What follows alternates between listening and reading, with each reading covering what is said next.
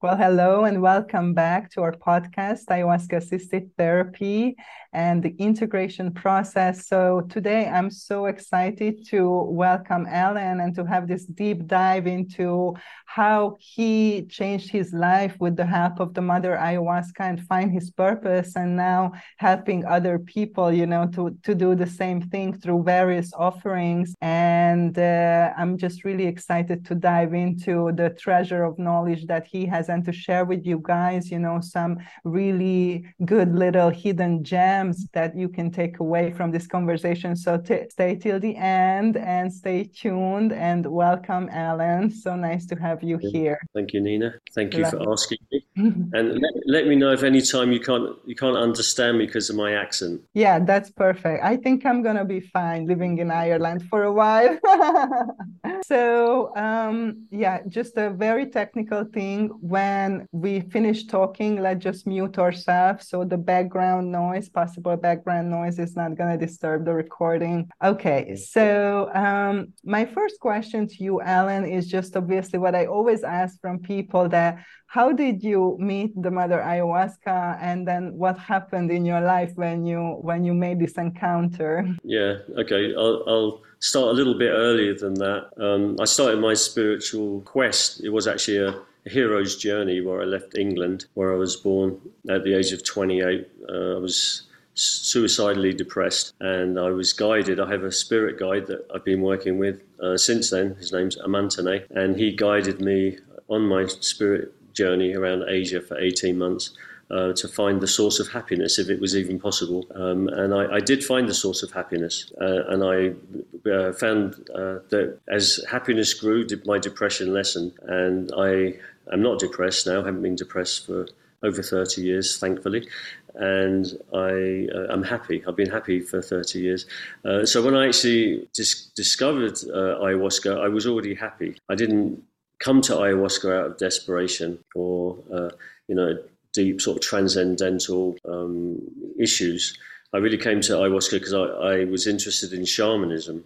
So I got interested in shamanism sort of from a younger age. I didn't know it was shamanism, but I was I was going off on these adventures into the cosmos in my imagination from the age of about 18, following taking LSD quite regularly, and it sort of showed me that there was these other realms of um, you know parallel universes that I, you know, was completely new for, to me from being raised uh, in a strict Catholic sort of upbringing. Uh, and so I, I, would go off on my little adventures in the mind, and that, that eventually led me to realize that I was um, doing shamanic journeying. So I, I, was interested in shamanism, uh, also Buddhism, and different uh, developing positive states of mind, whatever that entailed. And then in 2005, I went to live in Peru. I'd already spent a year traveling around South America in the, the late 80s um, and hearing about shamanic practices, but I, I didn't really uh, explore the plant kingdom um, and until 2005 when I decided to go to to Peru to get better with my Spanish and also to you know um, really delve deeper into South American culture and, and traditions. And so I went to Peru um, with that intention of of understanding the culture a bit, but also the uh, shamanic side of of life there. So that was uh, 2005. So it was very specific. I, I wasn't just looking for ayahuasca um, ceremonies or experiences. I, I, wanted to see how it tied into the sort of the other shamanic work uh, or practices that I'd already been doing uh, for uh, probably about six or seven years up to that point. And then the, the journeying for a lot much longer, you know, since I was a late teen. So that, that was really what, what brought me to it.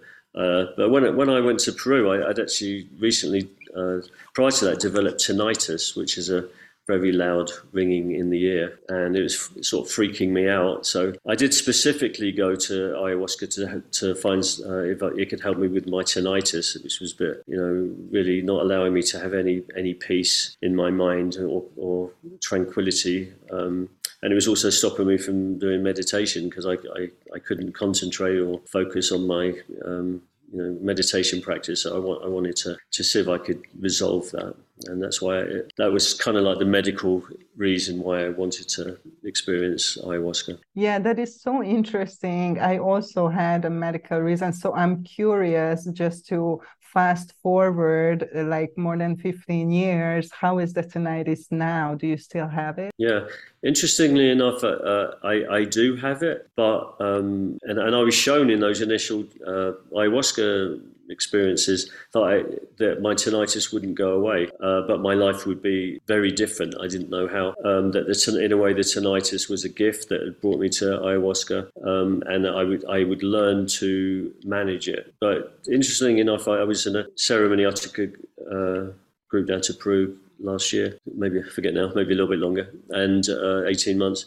And I, I, was actually told that I was going to um, work on my healing, my hearing in, in that retreat. And so that was with the Huni Kuin and Maestro uh, Paget uh, called Bure. And so I did. I, I fo- focused on my hearing, and I, it did get better. And and the, yeah, the ringing's still there, but my hearing got better. That's that's so interesting. Do you think that this is still you are in a process of a learning experience, and it is still unfolding, or did you receive any information about what what what what is the meaning of this? That you know this is going on for so long.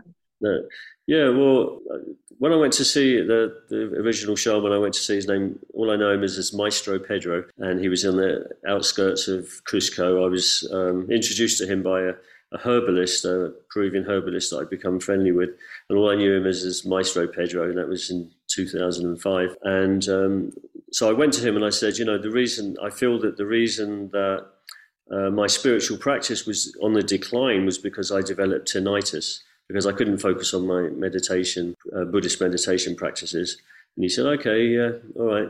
So he he, he worked on me. I went to see him many times uh, while I was down in Peru, and he, he said to me one time, "You know, Alan, the tonight the tinnitus happened because you uh, you were losing interest in your spiritual practice. It, it was kind of like there to to bring your attention back to it. You were blaming the tinnitus."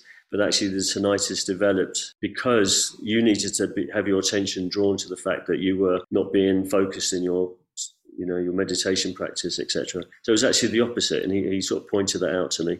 So i'd say that that's probably why i developed tinnitus and and I, I, now I see it as like you know angels just singing in my head. Wow, this is so powerful, and uh, I can relate, you know, to the experience of something turning out to be the opposite, and the challenges turning into gifts and all that kind of stuff. So, and I think that especially when we are working with the mother ayahuasca, this this oftentimes happen that there is such a shift in perspective that something that mm-hmm. you know we looked at the enemy before becomes you know a friend or an ally in some way in the end and you talk about this uh, in your book quite extensively that there is really a couple of core problems that manifest in a myriad of ways in people's life as dysfunction or illness yeah. and uh, I, I, I really resonate with that, and that's something I found in my practice. Would you would you like to share a little bit about what are those that you found found that those core issues, and how does that relate to healing in general? You know, and how did you discover this through your own experience? Yeah, sure. Um, well, the, the um,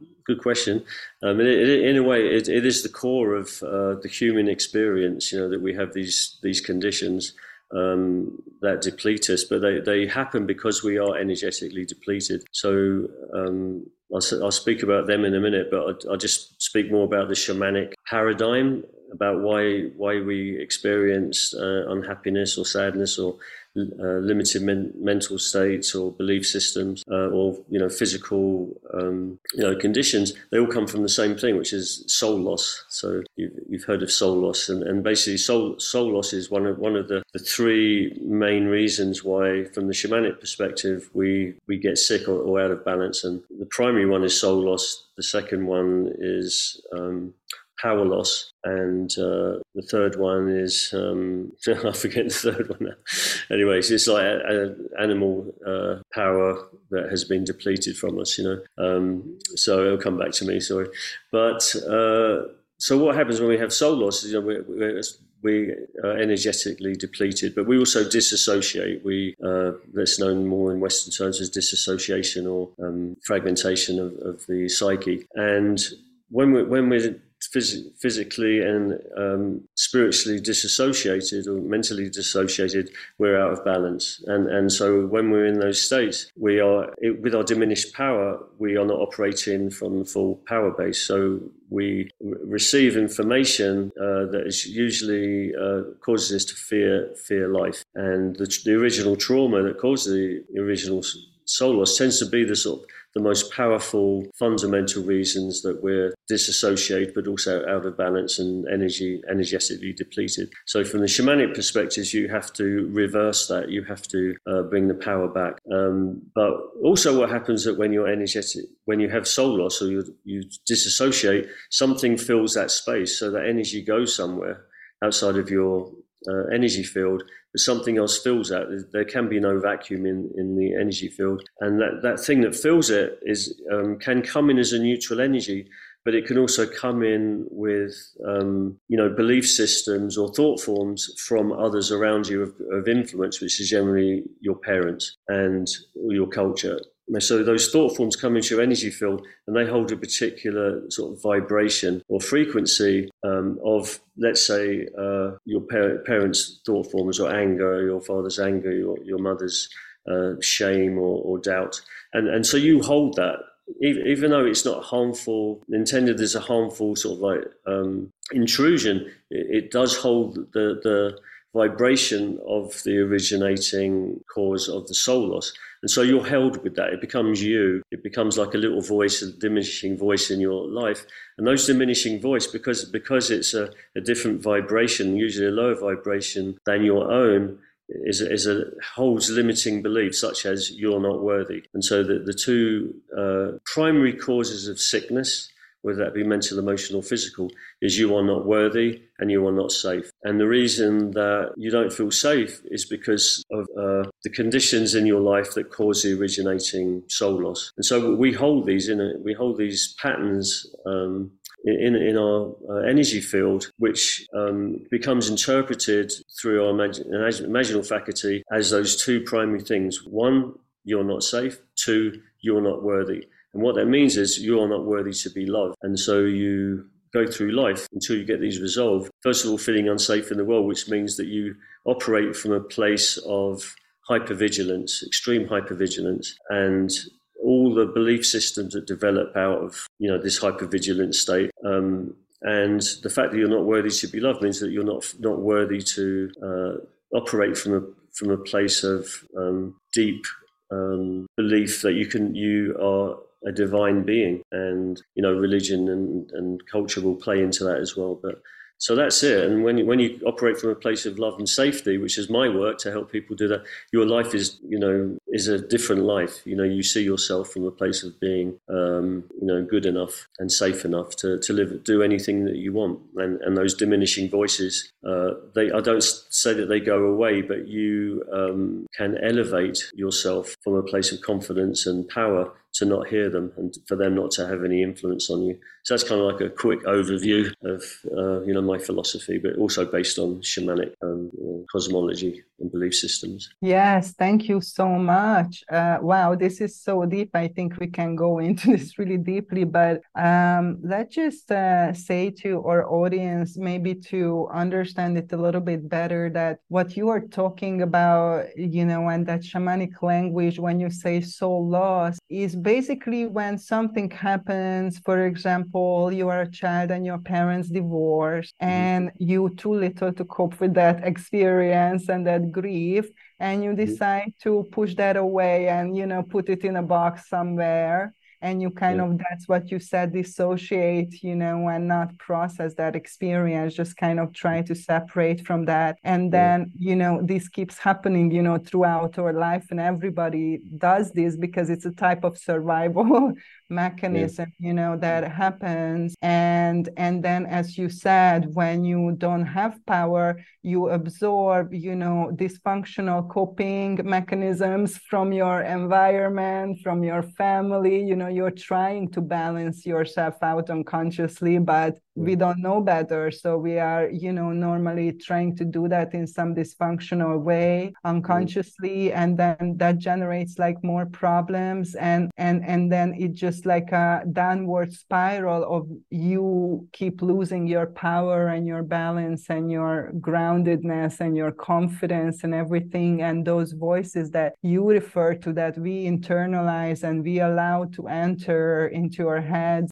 get louder and louder and can totally take over you know sometimes and and and drive somebody's life. And that would be you know very much out of balance. And i think a lot of people can relate to that you know and i think that this uh, constant uh, epidemic of anxiety and depression and things like that is is definitely signs of what you are talking about that most people live in a survival mode you know like our nervous system and everything and we operate from we stuck you know in that state. And of course there is no then then you struggle you know the struggle for survival. That's what's happening. And recently i read this quote that so resonated with me and it said that at one point of your journey you have to let go of the person who you needed to become in order to get here who is a mm-hmm. survivor because you needed to survive mm-hmm. right? And you need to let go if you want to thrive if you want to uh, you know change and and have a different experience. You need to let go of that identity that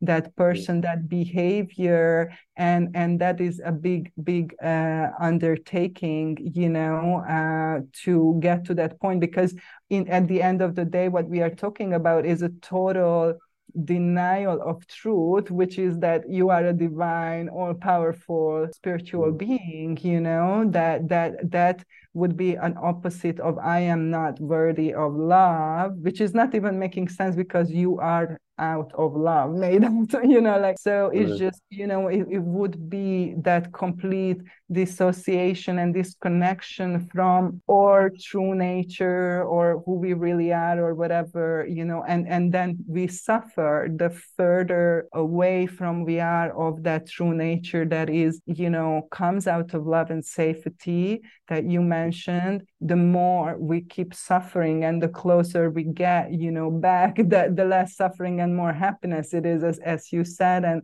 and i think that's the purpose of all spiritual and healing practices to kind of get back to this um, i don't know remembering or how would you call that? Like i mean how did this happen to you? Like if you can summarize a little bit your process that i'm sure that you were not aware of all of this you know when you were younger. So how did you kind of become aware of this so to say? Yeah. Well i just want to comment on on what you were saying that yeah we we uh, yeah we have our true nature and, and our true nature uh, becomes sort of distorted what we believe our true nature to be. And so we sort of make up our true nature based on our, our, past experiences. You know, our life is defined very much by our past experiences, and we we believe that that is how the world is. You know, and so we we have to prove that we're right, or we have to live in live in a world defined by our belief of how the world is.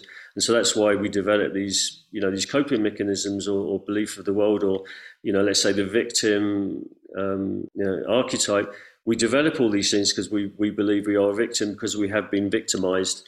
Um, but if we didn't have soul loss, we wouldn't uh, believe it. But we believe it because we're much more vulnerable and exposed to believing dimin- diminished patterns because one, we're not worthy, and, and two, we're not safe. And so we believe things that the world isn't safe, and we and we have we have to continually prove that the world isn't safe, and we have to continually prove that we're not worthy to be loved because that's our view of who we are, you know, because we've been hypnotized into those beliefs by, you know, by our life experiences and our past. Um, and it's, and we, you know, in a way, our sort of natural propensity believe ne- negative patterns because we're, we're human and that just tends to be what we do. Um, but, you know, my, my own journey, I was, I was guided. I, I was suicidally depressed. I, I, was going to commit suicide this particular day in, was it 1980, 86?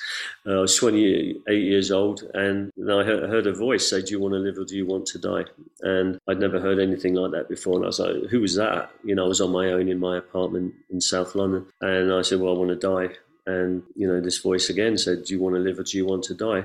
And he actually showed me in, in saying that, how to, how to access a part of myself that I wasn't used to accessing, which was my heart center. I operated generally people that are hypervigilant or unsafe or unworthy operate from from the head and they think think themselves into oblivion and uh, desperation and I, I was suddenly shown how to access my heart center and I was like, oh my God, you know, this was a gentler relationship to myself than I, I could ever remember having. And he showed me that. Uh, this all happened in a, in a split second. And I thought, I, I want to live, but how do I do that? And this was, you know, it was a very transformative experience. And, and I, I had the uh, enough awareness to know that this voice was uh, wanting the best for me, and I didn't know whether this voice was my higher self or an internal voice or an external voice, but I, I, didn't really care at that point. And I just said, "Well, show me how." And, and he he told me, he said, "You've got to leave England, and you're going to go on this journey around Asia." For 18 months. And this, you know, I'd never even barely left England, gone to visit my mother's family in Ireland, pretty much, you know. And um, so to leave England for 18 months and go on a hero's journey before I even knew that that was a real thing. Um, I said yes, and I actually quit my business and uh, left England and decided to start my journey in Asia because I, I, kind of figured that Asia was a, was a really spiritual country, and it, I would learn a lot there um, about you know, myself and uh, a religion other than Christianity, which I'd been brought up in. So I, I just I heard this voice, uh, and his name's Amantane, and he's been with me ever since, guiding me. And he he showed me how to, how to to live uh, a life or what I needed to do. Anyway, certain challenges I had to go through to um, strengthen my spirit, to elevate myself beyond my limiting belief and uh, patterns of my life. And I didn't, I couldn't express it in that way then, but now looking back, that's that's what he was showing me how to do, and to start to think more positively, to start to stop uh, being so um,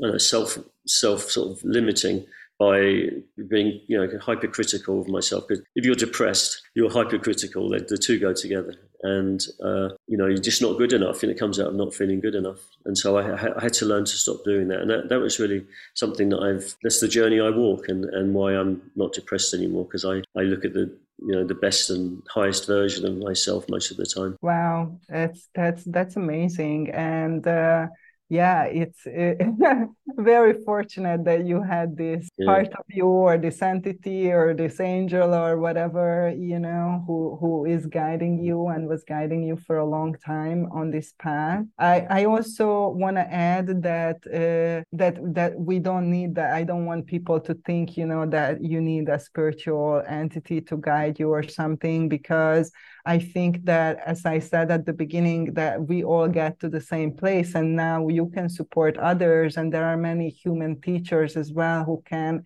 help mm-hmm. people and it's not everybody's path to have this type of guidance that that you you received you know and and i and, and i just want to say to people don't have the expectation that this is the way it has to be my awakening you know because it, it's different and and there is so many ways you know that that that brings you to the to the same place and that's that's you know very much like what i learned through my work with the medicine and also with many physical teachers and, and, and healers and spiritual teachers who affected me, right? And who brought, you know, parts of the messages and, uh, and things like that. And, um, that's why I'm so dedicated working with this plant because I really feel you know that it can she can go to the bring us to the root of the problem and see what is what is really because so many times i've been therapist for over 20 years and i see people having so many therapy and healing and workshop and reading the books and everything and and and their life changes very little you know mm-hmm. maybe there are small changes or maybe there are some temporary changes and uh, and i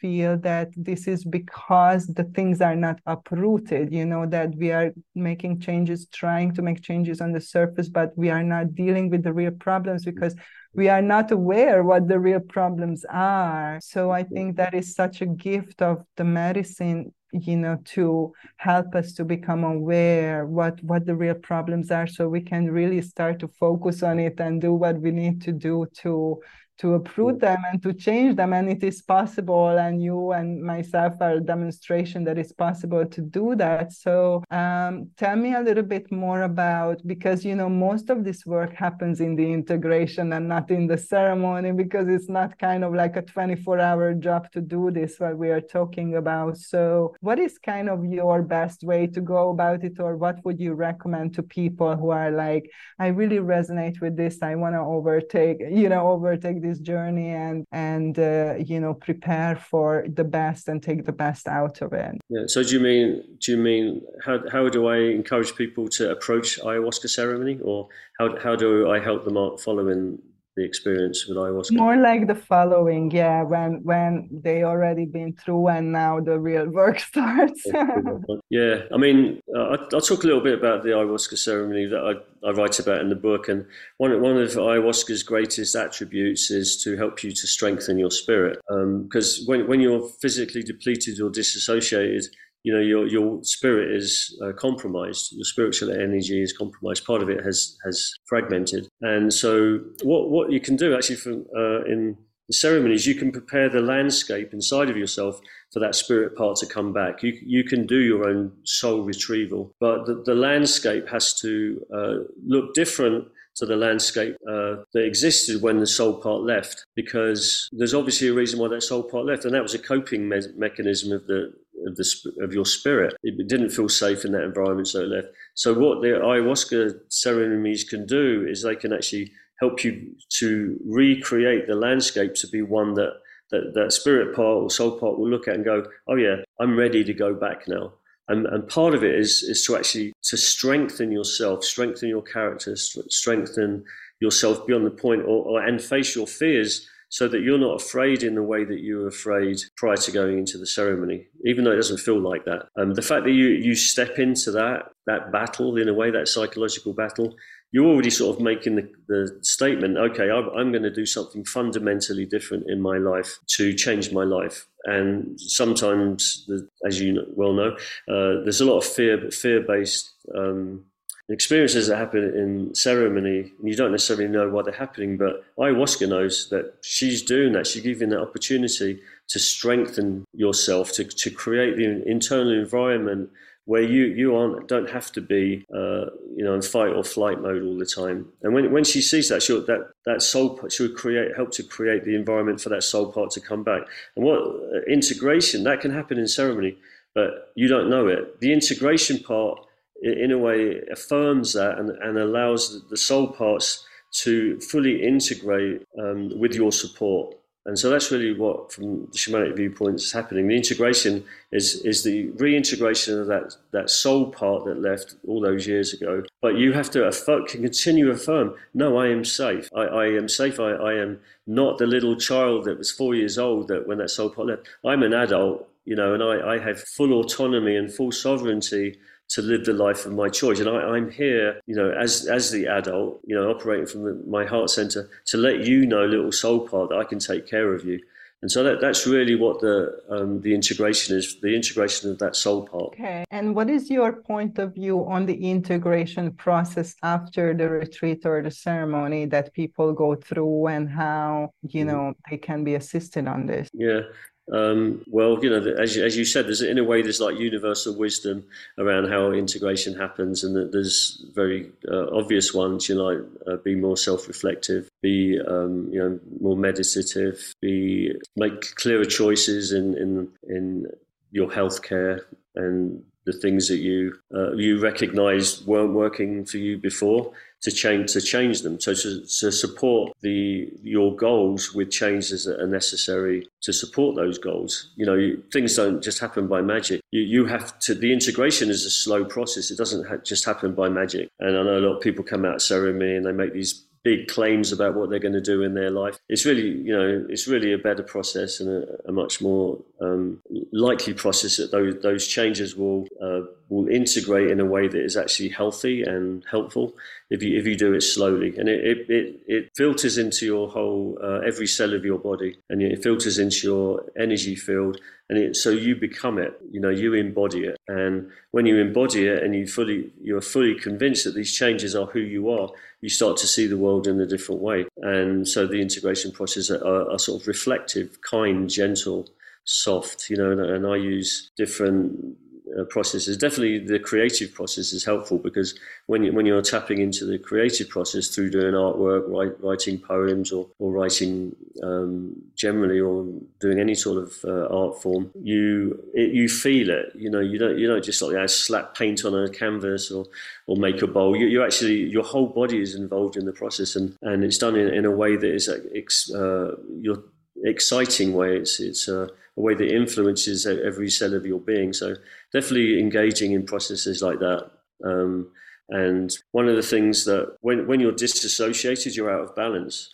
And so ultimately you're out of balance with nature because you are you are nature. And one of the really important things with the integration process is to get back into balance with nature, which means getting back into balance with yourself because you are nature. And so spending time in nature in a, in a much more mindful way than you may have done, like you know, going mountain biking is one one way, but to actually lie face down on Pachamama, breathing into Pachamama, and you know, hugging the trees, and it sounds very hippie, but you know, really, the trees are the healers. You know, they they they uh, know what to do when you ask them for it. You know, there's this divine intelligence in nature that it's, it's very sort of uh, co-creative. And for example, even exhaling, you know, your carbon dioxide to offer it to the tree as, as, as payment for the healing that the tree will give you and in return give you oxygen, life force. So have this sort of sacred reciprocal relationship with nature is allowing you to harmonize with that which which you are which is which is nature and so to de- to develop a new relationship with the natural world and it's very difficult when we live in concrete but you know, you have to take time to lie, life. I like, love to tell my uh, clients to lie face face down on the earth. How how often do you actually lie? You usually lie lie on your back, looking at the you know sunbathing or something. But to actually lie face down and hug the earth with your open arms um, is a very powerful thing. And, and the thing is that the earth is also Pachamama will, will take your density, what's known as hucha, will take any density that you still want to purge from ceremony, and she will transform that as compost into food to feed you. And and so it's a very that is the balance of nature. It's, it's you know a, a sacred thing that we're all part of it and we're all involved. And that that is one of the most powerful things that you can do to um, actually restore balance and integrate. You know to to uh, to recognize that you're part of this universal field of awareness and consciousness that is creation and and to act more creatively you know I, would say uh, in relationship to yourself yeah so well said uh, do you think that uh, people need an integration guide just as they have a guide in the ceremony, maybe in the preparation, that it is necessary or it is important that people have a, uh, like a kind of a professional container and guidance, at least for a good amount of time until they kind of settled into that new type of being, that new way of seeing and anchored more there? Or do you think that people can just do this on their own and investigate how to do it? Yeah, both both definitely. Uh, I know I, when I came to the medicine, I was already in my mid forties, and I was just thrown into the you know, into the lion's pit in a way without knowing anything. I haven't done much reading about ayahuasca, or um, certainly in traditional uh, indigenous ceremonies, there is no talk about integration. You know, there, there's no sort of real preparation. I didn't even know about diet. You know, when I went in for my first ceremony, uh, so I didn't know. I didn't have any background. I just would say, you know, bye to Maestro Pedro after the ceremonies, and then see him a few days later. And there wasn't really too much talk about what had happened. You know, in between my, my visits.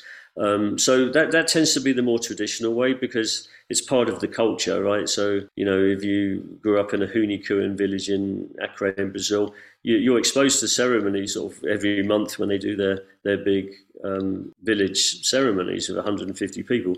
It's not. It's just part of your life. But in our, our world, it's not part of our um, our traditional culture. And so it's much more important for us in the West, definitely. And I, I just happened to be in my mid 40s and I'd already had a very strong Buddhist practice. I'd been, been on this spiritual journey, you know, for, how long? Like 20 years. I was pretty, I'd say I was fairly spiritually and uh, I would say fairly emotionally mature, but my wife at the time probably wouldn't agree with you. Um, but anyway, so I, I I'd sort of learnt a lot in life about you know being being human and being on the spiritual journey. So I don't feel I feel I didn't know about integration, but I'd also done you know mush, mushrooms and LSD and stuff. So I didn't really need psychedelic integration in the way that say a 25 year old might need it who hasn't been exposed to as much as, of life as I had at the time. Um, it's definitely helpful to have a have a human if, if if they're willing to commit to that. I mean, I I have led a lot of people through ceremony. Very few of them have actually sought me out to do follow up integration work. I, I, tend to just do my healing sessions with them, uh, which kind of operate as in, you know, function as integration, but but very few of them, even though I, I have offered it, um, we do sort of like WhatsApp groups and Zoom groups and things like that. But individual work, not so much. Uh, they would, but having said that, they would benefit more from doing it. Yeah, I so agree with you because I had similar beginnings in Peru that nobody told me about integration and nobody talked about that topic over 10 years ago. And uh, and and I agree with you completely that they don't need it because they are in the context, they are in the culture, it's part of their culture, they're understanding their worldview. But we are so alien to this and then we come in and have these experiences and then we go back a lot of people go back they have this culture shock you know like and and uh, uh, i think you know that it's very beneficial for people and um, my like my specialty is the integration is the pre and the post. That's what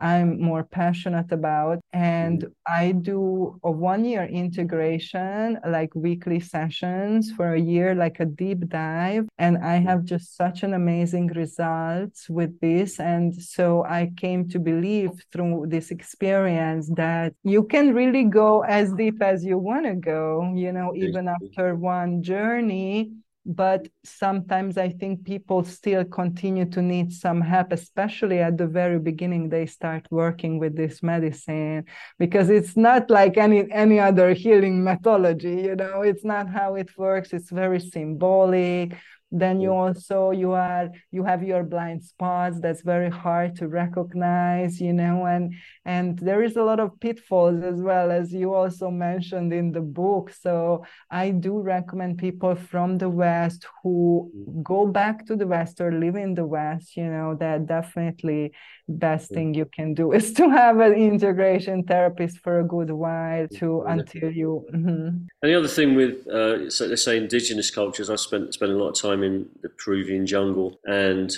in, in the mountains doing i also work with uh, wachuma you know san pedro and speaking of which wachuma is an amazing integration tool i don't know if you uh, have you worked with Wachuma? But you know, Wachuma, I often do my retreats with ending with a Wachuma ceremony because it, it actually is is a big part of the integration of the, the ceremonies prior to uh, you know that we've done prior the ayahuasca ceremony. So people don't need as much help if they've done Wachuma. Anyway, so um, yeah, it's uh, it's important, and, and so the indigenous cultures they think differently. They have they have different rationale they're not always they're not thinking about traumas and shadow work and things like that. You know, it's just life is life, and you know, there's all these uh, entities out there in the spirit world, you know, in the jungle that are sort of influencing their life, and they have to protect themselves, or they they call them in, or they engage with with the different herbs and plants, you know, in a in a much more sort of real way than we do in the West.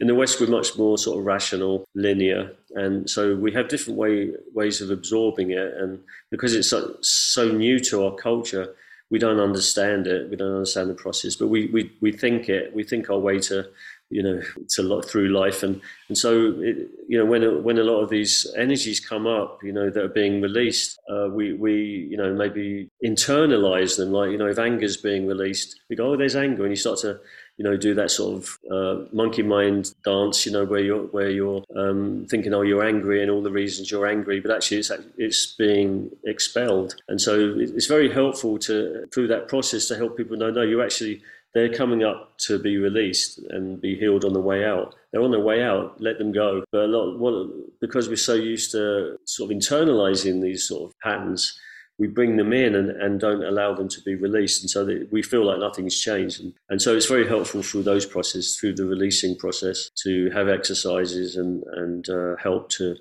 to just just be willing to let them go. And unfortunately, you know, because we, we have habituated ways of behaving, we believe that is us. Yeah, we grasp onto it because otherwise, who would we be without it? You know. So just encouragement, you know, support, and accountability partner to to actually help us to move the patterns and, and see things in a different way to the way that we've seen them all, all along. Um, and the ayahuasca ceremonies are like this beautiful milestone where you can you can start to move in a different direction. You know, you've gone through you know this whether it's very powerful or fearful or very relaxed it's something you chose to do to change your life. So why not make the most of it? And you know, having somebody to help you to make the most of it you know will see the greatest change definitely. Yeah i definitely see that in my practice that obviously we suppress things and dissociate from things that we don't want to see feel acknowledge. There is a reason why. So it can be quite a lot of resistance to kind of allow them to actually to be released to be let go and to be processed. And uh, or you know simply people just uh, too afraid to go there because they feel that they're going to be overwhelmed and they won't be able to handle it. And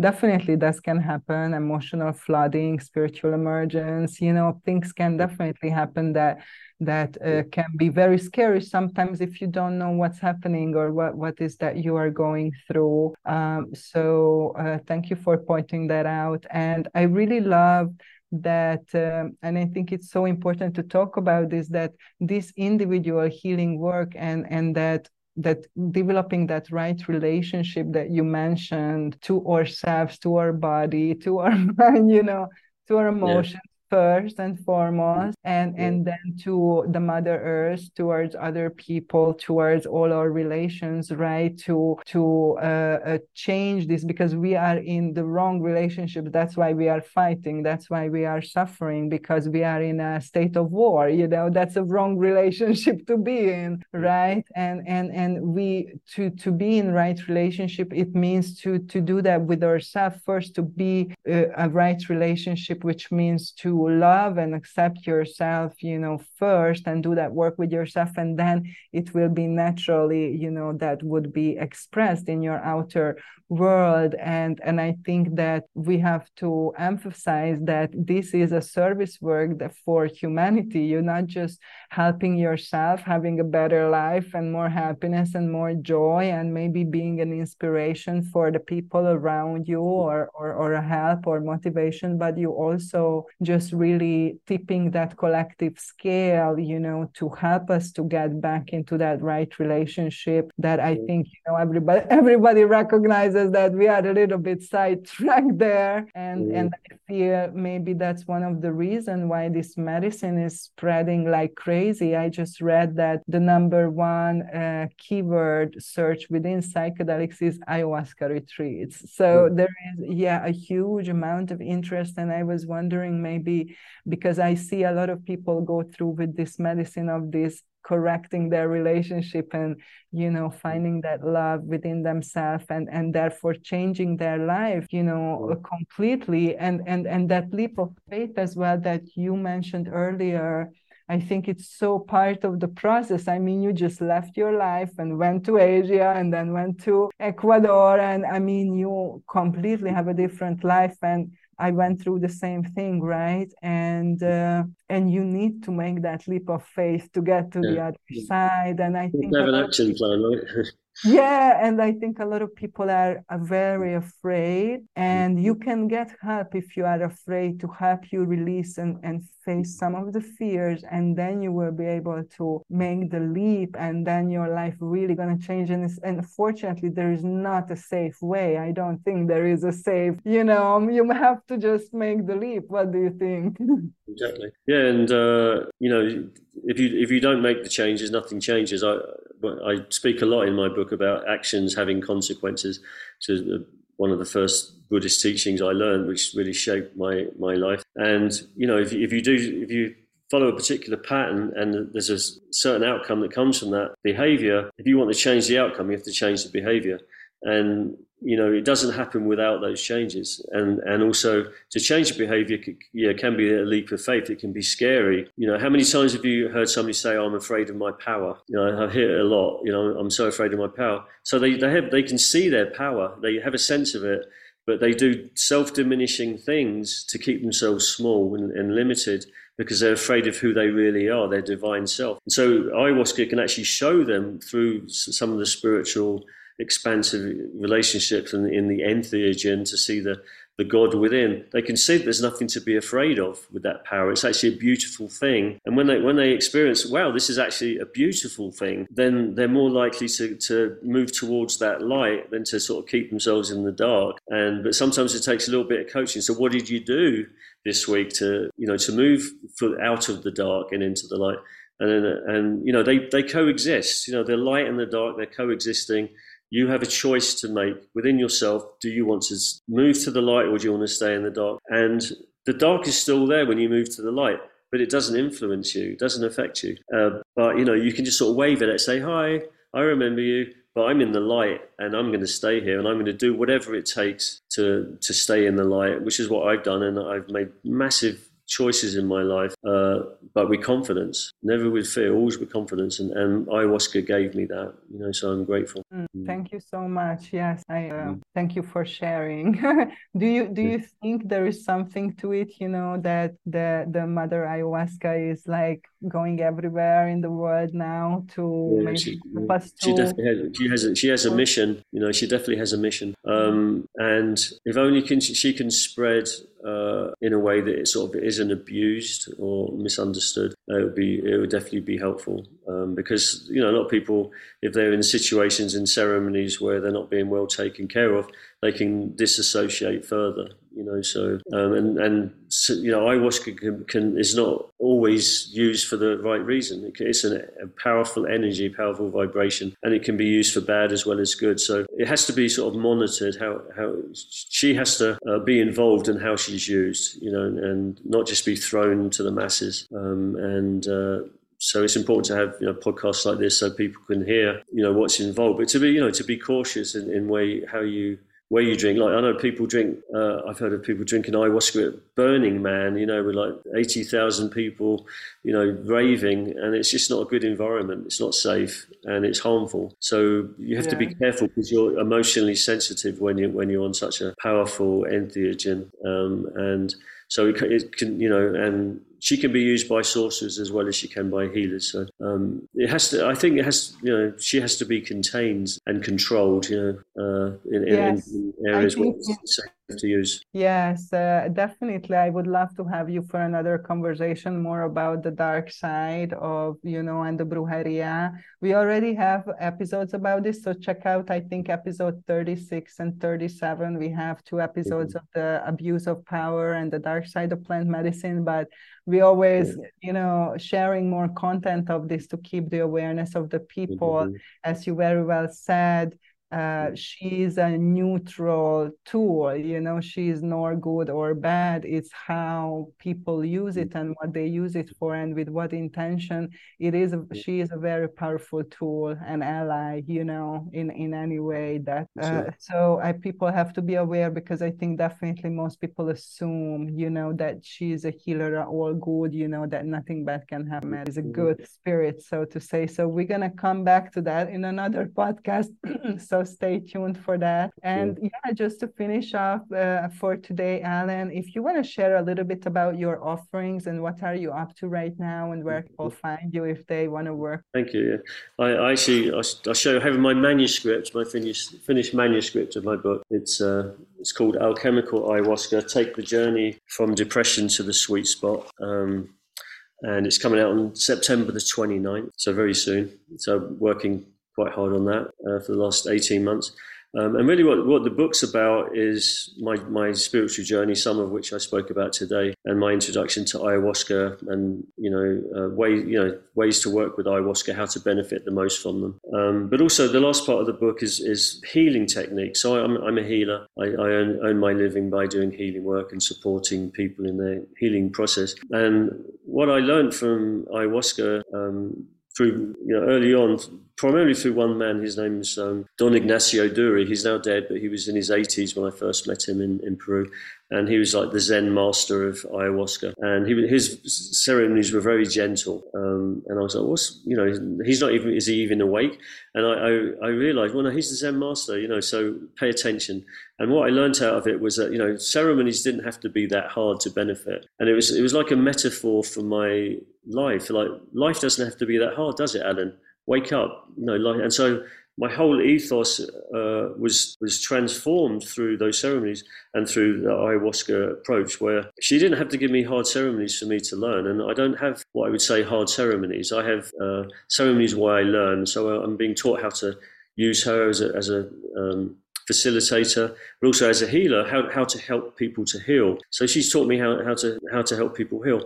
And what she taught me is that you know we choose the hard path uh, just by default in a way because of our early life experiences, and that life you know the world is not safe and we're not worthy to be loved. So we develop all these belief systems that we're a victim or we're going to be abandoned or you know we're we're doubting our, our potential you know a lot of people I work with, uh, they want to be healers, but they have training after training after training, but they don't actually step out into the world because you know they develop these these belief systems uh, that they're you know they're, they're, not going to be worthy to do it and uh, help people. So I help people to to learn the easy way to to live. That it's it's actually a life in flow, a life where you don't have these energy blocks that are resisting life, but also containing the patterns that have, in a way, hypnotized you to believe that you're not safe or you're not worthy. So the book is very much about that. It's about how to live a simple life. And the teachings are very simple because they can't be complicated. You know, I can't teach about living a simple life and teach them, you know, complicated methods to do that. Everything's very simple. It's kind of like uh, we know it already. We know all this stuff, but I just sort of like put it into like this you know, 200 plus pages of understanding. Oh yeah, it has, it's simple. This some people say, oh, it can't work. It's too simple, and that's just resistance, you know. And so, how do you how do you move to a, a place of recognizing that simplicity is the most powerful way to live? And so, I help people with that. I, I train people in that. I do what I call shamanistic Reiki uh, trainings in Ecuador, where we live now. We're creating a retreat center. Uh, I also teach Reiki. We do breath work.